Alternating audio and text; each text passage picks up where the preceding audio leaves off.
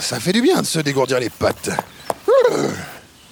Rien de tel qu'un grand galop dans la forêt au petit matin. Les arbres, les oiseaux qui se réveillent à peine, la brume et moi. Ça vide la tête. On pense pas assez au mental des chevaux. Y a que la casaque qui compte. Mais nous aussi, on a la pression.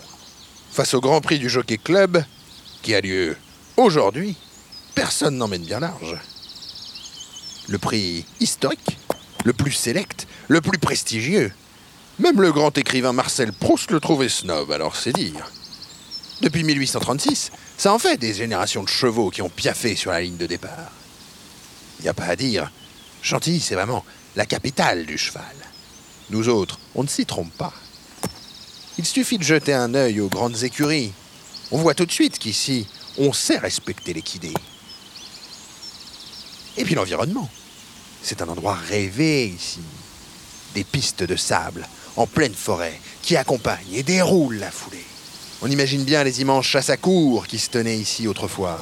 Le septième prince de Condé, Louis-Henri, il raffolait de la chasse et des chevaux. Il organisait de ses raouts. Et puis, début 19e, c'est la consécration, le, le tournant pour Chantilly. Il ne restait plus qu'à nous faire arriver, nous, les cheveux de course. Tiens, voilà les autres.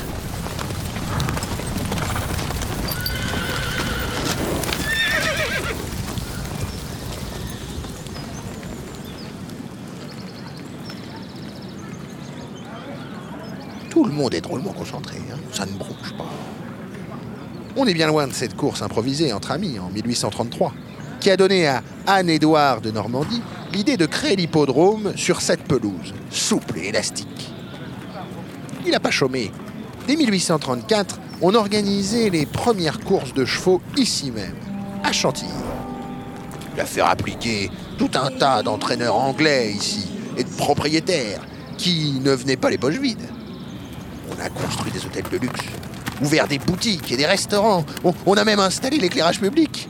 À l'époque, c'était pas commun. Ça a complètement changé la ville. Allez, je vais pas vous raconter des cracks, hein. Moi, moi je cours pas aujourd'hui. Je suis réformé. Je suis venu encourager les petits. Parce que c'est qu'il faut les tenir, hein, les 2100 mètres. Surtout qu'après le virage de la mer Marie, ça monte pendant 600 mètres et ça te scie les jambes.